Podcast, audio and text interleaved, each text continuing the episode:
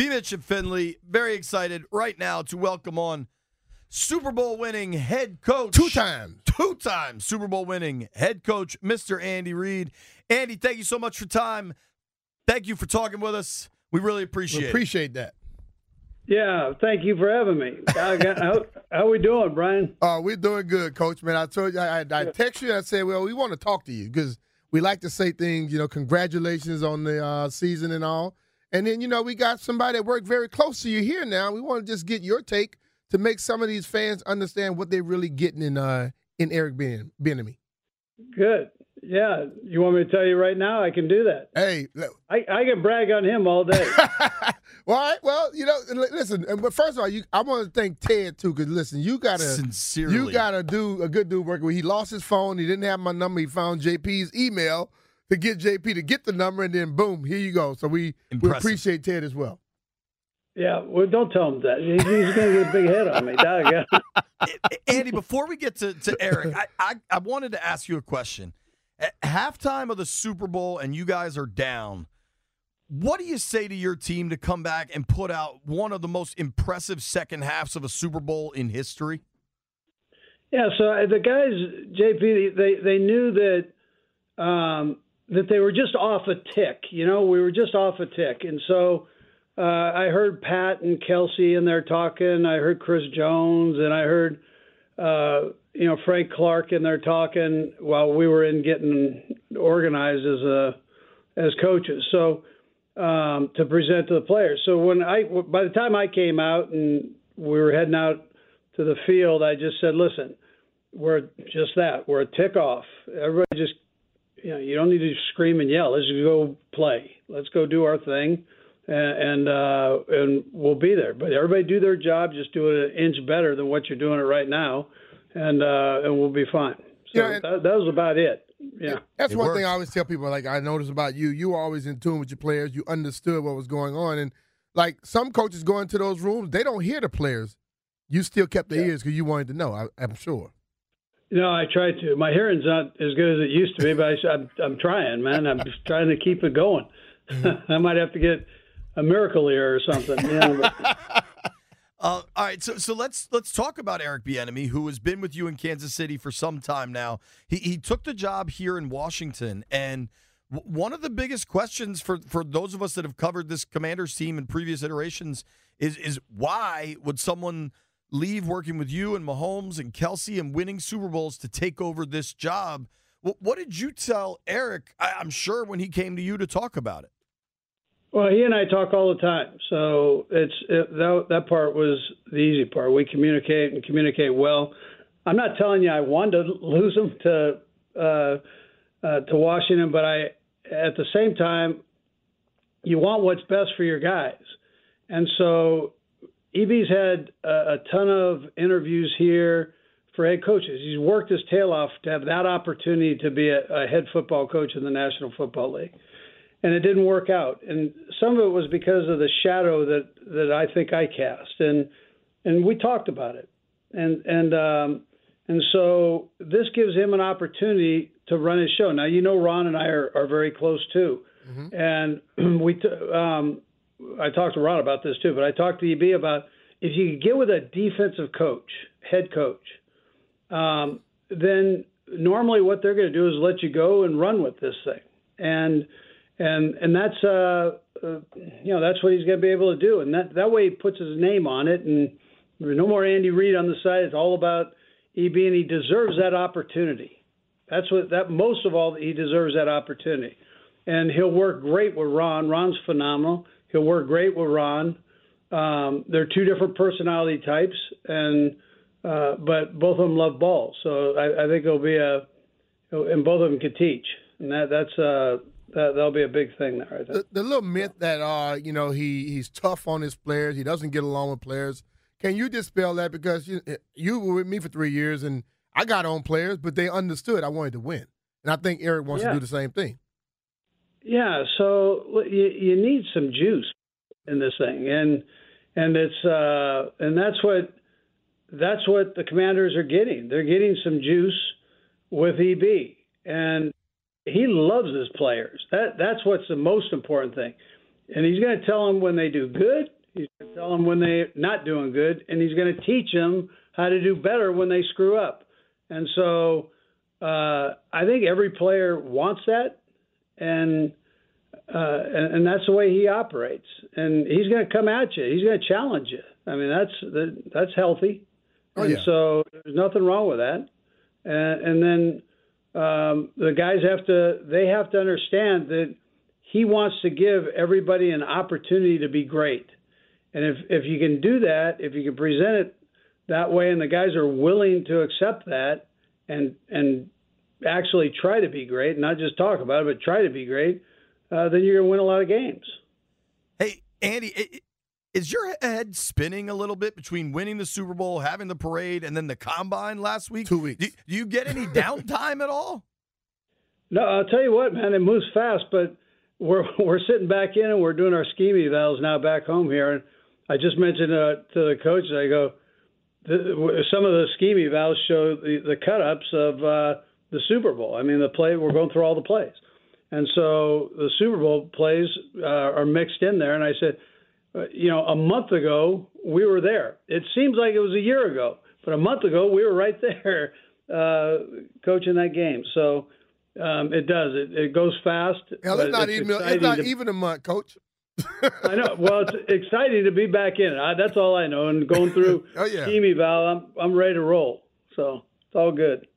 Well, I got to ask every time we have you on, Andy. Um, you know, now that you've won two Super Bowls, have you considered any more trading Mahomes to Washington? That way he gets to be reunited with, with E EB. Uh, no.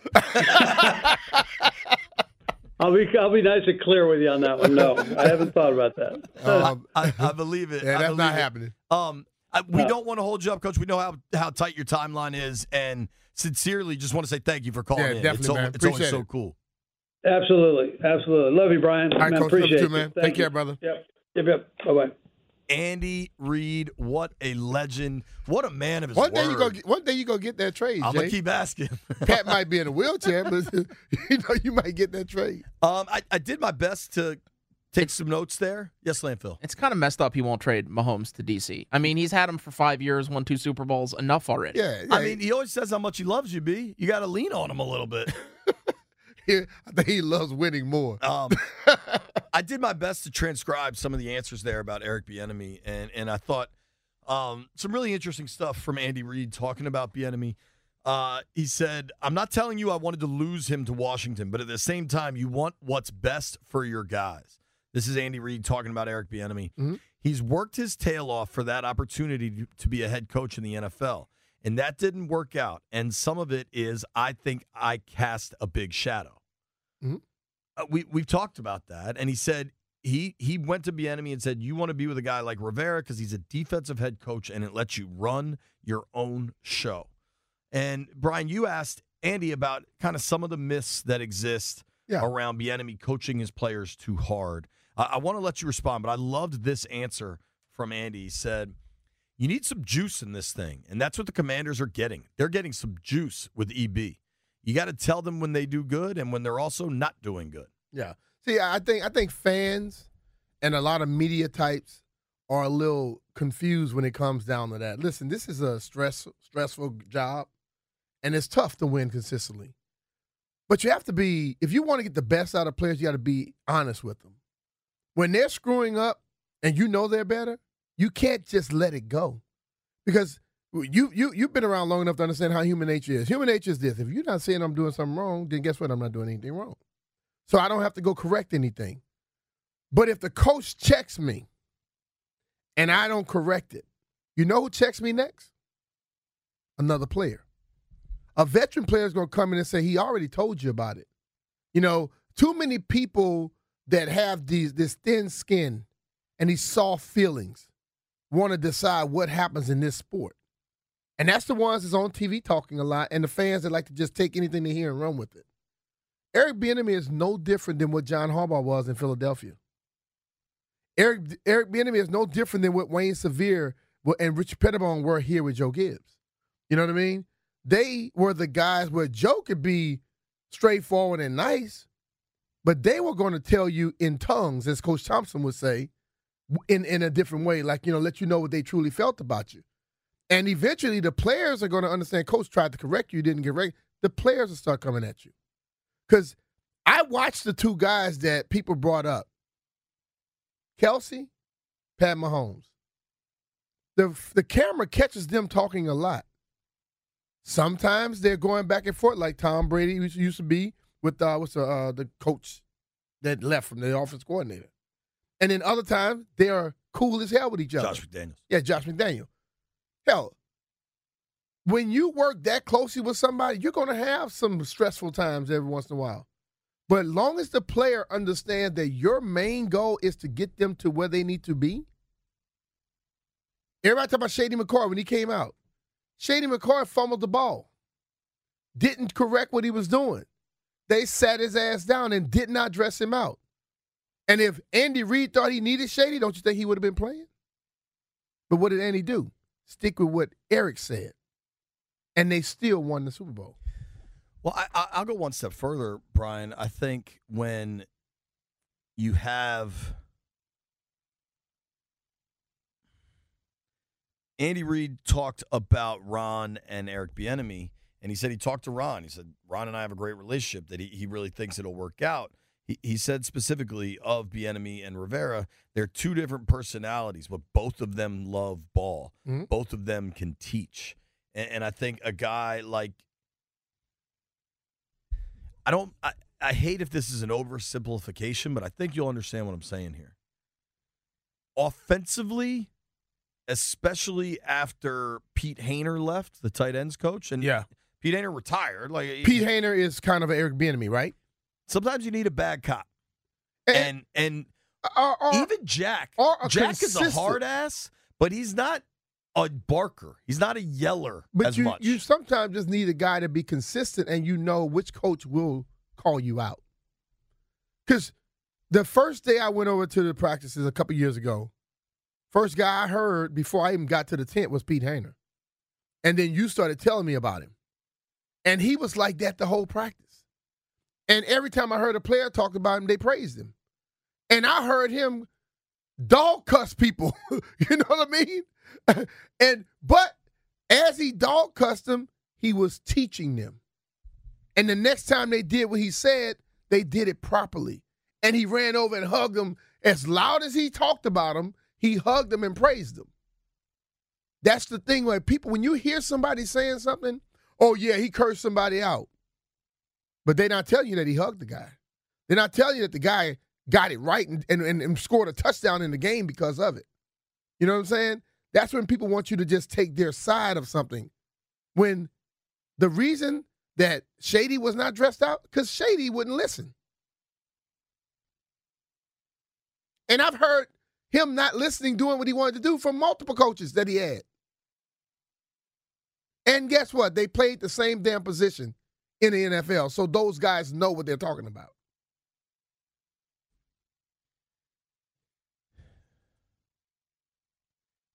cussing at a player is not a bad thing. Doing it consistently and without any positive reinforcement. Uh, there, there are things that can be too much. Yeah. But I played high school football at a pretty poor level, and I got cussed at, and it made me better. Man, I would say this. Everybody I've ever worked with, I probably cursed you out at one time. But you know, it wasn't nothing that I just, I'm just trying to dog you. know, you probably did something I didn't think you should do. Or I want you to tell me about myself too. You get what I'm saying? Right. I don't live in the world where everything I do is right. Everything I the way I do it is the only way. No. We have that relationship. You should be able to check me or correct me just like I am for you. You know what I'm saying? And I think that's too many people today. Nobody wants to hear anybody tell them anything. And especially the younger generation, they think that no one has a right to tell them. Hell, we got the, the judicial system has allowed people to divorce their parents, get mad at their parents because this, that, and the other.